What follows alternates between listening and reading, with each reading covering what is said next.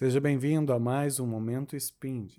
Esse trecho é extraído da íntegra de Meditação e Ativação Prânica sobre autoconhecimento. O conteúdo na íntegra você encontra na listagem de episódios. Um bom momento e aproveite a filosofia Spind. Boa noite para todo mundo. Ah, nós, como temos pessoas novas, vamos passar a nossa, nossa dinâmica de prática. Né? Então, nós temos um primeiro momento onde a gente vai conversar um pouco sobre o nosso tema da semana.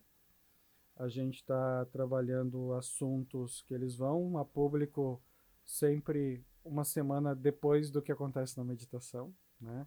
Até porque o nosso objetivo é que a gente depois essas meditações elas vão para o podcast. Se vocês quiserem repetir, quiserem fazer de novo, podem ficar bem à vontade.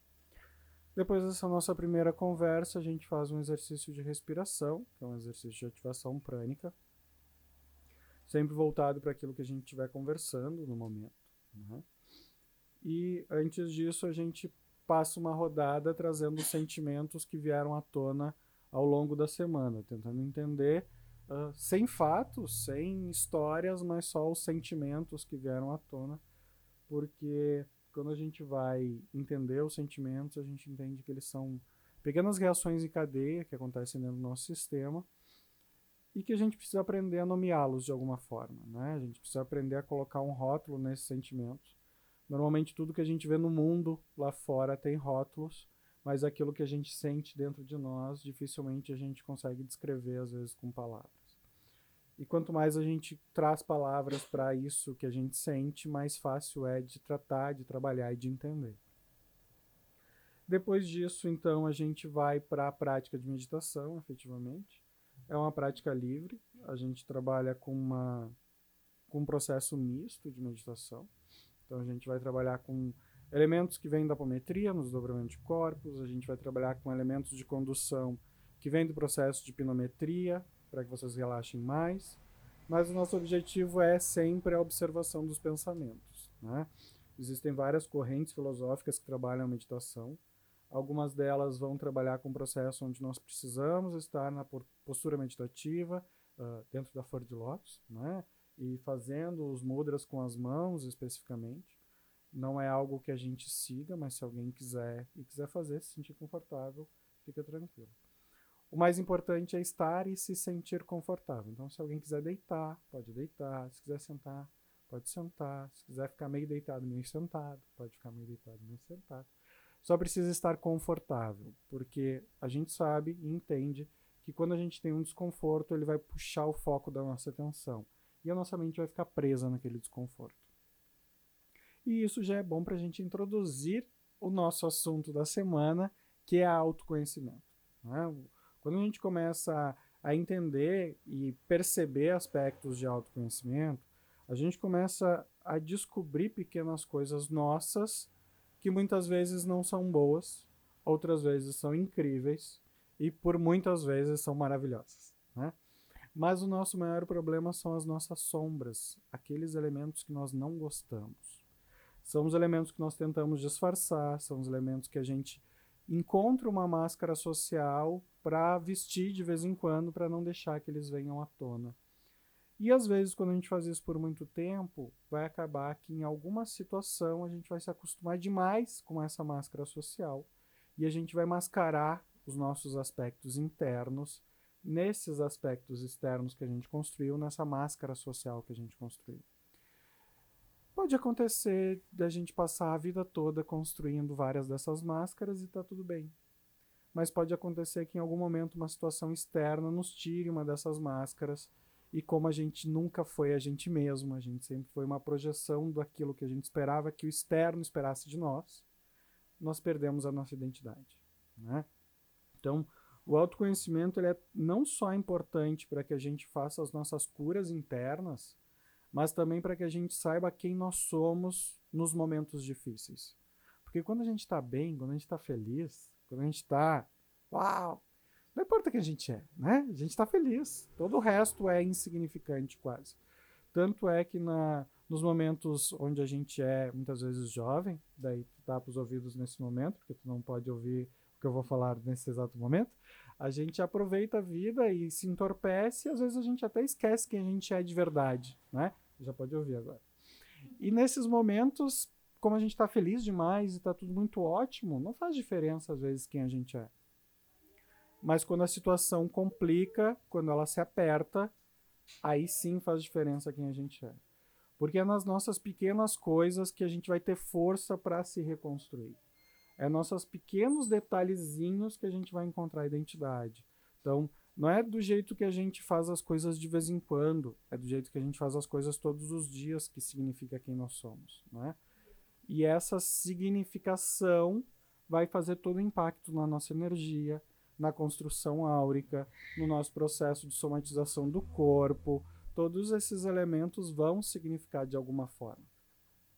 E quando a gente não traz esse autoconhecimento, a gente está falando de autoconhecimento. Né? Quando a gente não traz esse, esse aspecto de autoconhecimento, a gente cria uma rotina onde a gente não significa isso e não ressignifica isso em nenhum momento. Né? E daí a gente vai encontrar no nosso dia a dia, na nossa família, uh, na mídia, de uma forma geral, aquelas pessoas que são extremamente de sucesso aos nossos olhos, elas têm tudo o que elas querem, mas chega um determinado momento da vida, ou elas têm um ataque súbito, ou elas pensam em medidas drásticas para sair da realidade delas, porque alguma situação do externo não está permitindo que aquela máscara social que elas desenvolveram que aquela fachada que elas construíram continue dando certo. E como elas não construíram uma fortaleza dentro delas, elas não se autoconheceram a ponto de iluminar as suas sombras e reduzir um pouquinho do brilho da sua luz, né, para poder gerar um equilíbrio, elas não conseguem ir adiante. O principal aspecto do autoconhecimento é justamente muitas vezes a gente focar nas nossas dores e nas nossas sombras e dizer que elas são nossas e compreender que elas são nossas. Então, por exemplo, sou uma pessoa do signo de touro e dizem que as pessoas do signo de touro são teimosas, né? Eu não costumo acreditar nessa coisa de a gente usar a justificativa desses modelos comportamentais, porque às vezes a gente usa isso de bengala, né? Ah, eu sou teimoso porque eu sou de touro. Não, eu sou teimoso porque eu sou teimoso. Agora, o fato de eu ser de touro pode me ajudar a ter uma desculpa em quem botar a culpa. Eu sou teimoso porque eu sou de touro, então eu vou fazer algo com isso. E daí sim, beleza. Compreendi e superei. Agora, se eu usar isso só como uma justificativa, eu não estou superando isso, eu não estou abraçando isso. Quando eu digo eu sou teimoso, beleza. Então eu sei que na próxima situação em que eu estiver teimando, eu preciso lembrar, eu sou teimoso, eu posso estar teimando nesse momento, né? E isso faz com que o próximo passo seja um passo consciente. E a partir daí a gente começa a verdadeiramente fazer escolhas. Porque enquanto a gente está inconsciente, enquanto a gente não se conhece, às vezes a gente faz escolhas em função do externo. Ou eu estou feliz demais e a festa está muito boa, eu vou tomar uma dose a mais. Ou eu estou triste demais, nada presta, então ninguém me ama, ninguém me quer, essa oportunidade não é para mim, tem alguma coisa errada, né? Então, Muitas vezes, por nós não nos conhecermos e não abraçarmos as nossas sombras, nós estamos inconscientes, não estamos despertos. E despertar dói.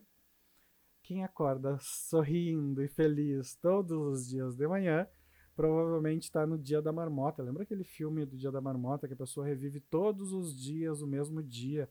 É um repórter que ele vai fazer a cobertura numa cidade pequena que está tendo uma festividade chamada Dia da Marmota ele acorda todos os dias naquela festividade e vai um looping seguido. Tem vários filmes de looping, né? Que a pessoa vai revivendo no mesmo dia sempre. Se todo mundo acorda bem, disposto, feliz todos os dias, está vivendo um looping de alguma forma. Porque a gente sabe que tem alguns dias que dói acordar. Né? Aqueles dias que a noite não foi muito boa, ou que a gente fez coisa demais no dia anterior e precisa acordar cedo, e às vezes dói acordar. E acordar para o autoconhecimento é uma coisa que às vezes dói não precisa doer, mas às vezes dói. Por que, que dói? Porque a gente precisa cortar em nós mesmos alguns aspectos que não são bons. E o primeiro aspecto é de que nós somos perfeitos. Né? Nossas mães, nossos pais, o tempo todo nos criaram com a ideia de que nós podemos tudo no mundo e que nós somos perfeitos. Nós somos perfeitamente imperfeitos e essa é a coisa mais linda do mundo e é isso que traz a diversidade para as coisas, é isso que faz com que as pessoas sejam interessantes, né? os pequenos detalhes, as pequenas sombras, as pequenas nuances, os pequenos aprendizados. Se todo mundo fizesse certo o tempo todo e todo mundo tivesse autocontrole o tempo todo e autoconhecimento completo, o mundo ia ser muito sem graça. Mas ao mesmo tempo a gente tem que continuar evoluindo apesar disso, né? Apesar disso ser extremamente divertido às vezes, né? Às vezes não é tão bom, então a gente tem que continuar evoluindo e crescendo. Quando a gente fala do aspecto do autoconhecimento, uma das coisas que vai ser bastante importante é a gente descobrir quais são as perguntas que a gente quer se fazer. Porque muitas vezes a gente vai estar tá se autoconhecendo em função dos aspectos do externo. O que, que a sociedade exige da gente, que tipo de pessoa eu tenho que ser para estar naquela situação. Que tipo de mãe eu tenho que ser, que tipo de filho eu tenho que ser, que tipo de profissional eu tenho que ser.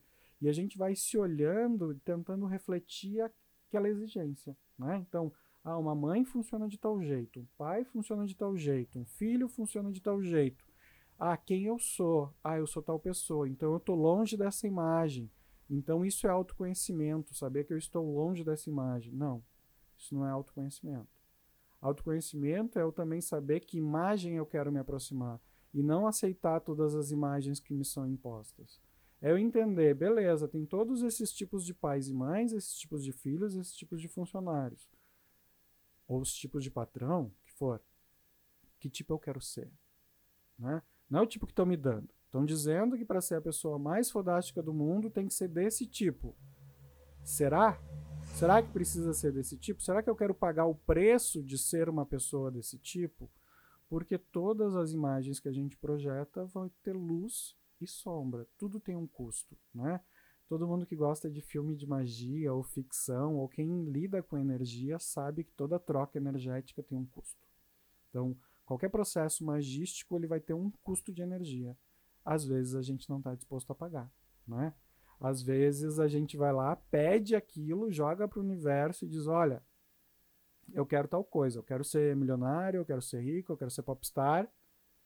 Beleza, o que, que vem junto com Popstar? Né? Vem noites em claro, vem um monte de turnê, vem paparazzi, vem falta de privacidade, vem pouco ver a família. Tu tá disposto a pagar isso? Ah, não, eu sou uma pessoa extremamente família, eu preciso da minha família próxima. Ah, então tu não quer ser um popstar. Porque popstar está atrelado às outras coisas. Precisa criar um novo personagem. Ah, eu quero ser uma pessoa que tem muito acesso, tem fama, tem dinheiro, tem família. Ah, beleza. Então não é esse estereótipo que está correndo atrás. Tu precisa conhecer o caminho. Isso já dá uma noção para a gente de que autoconhecimento é uma coisa muito mais profunda do que simplesmente a gente olhar para fora e dizer o que, que falta para a gente ser aquilo. Né? É também olhar para fora e dizer eu quero aquilo, me serve, faz parte da minha essência ou não. E esse é um dos aspectos mais difíceis. Porque além da gente ter que olhar para nossa sombra, a gente tem que olhar para a hipnose social que foi nos feita, às vezes, por anos e anos, dizendo que algo tem que ser de um jeito específico e ter coragem de dizer: não é assim que funciona, não é assim que eu quero, não é assim a pessoa que eu vou ser o mundo que eu vou participar. E às vezes isso é quase impossível. Né?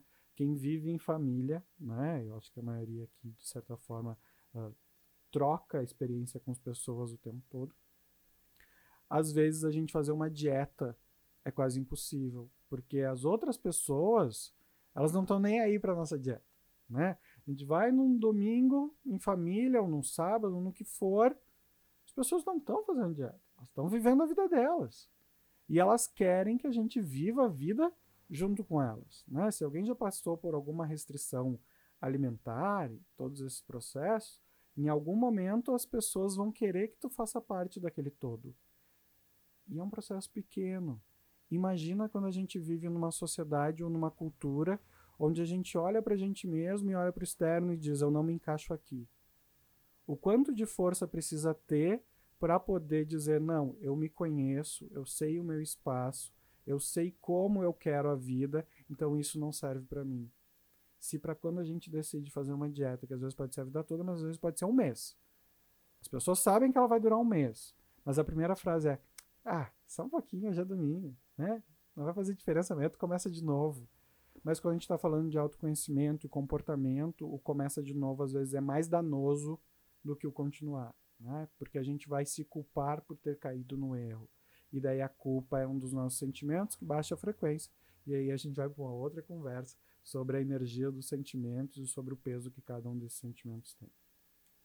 Falando em autoconhecimento, agora então é a nossa hora de ouvir vocês que se autoconhecem, né? Ou começar a construir autoconhecimento.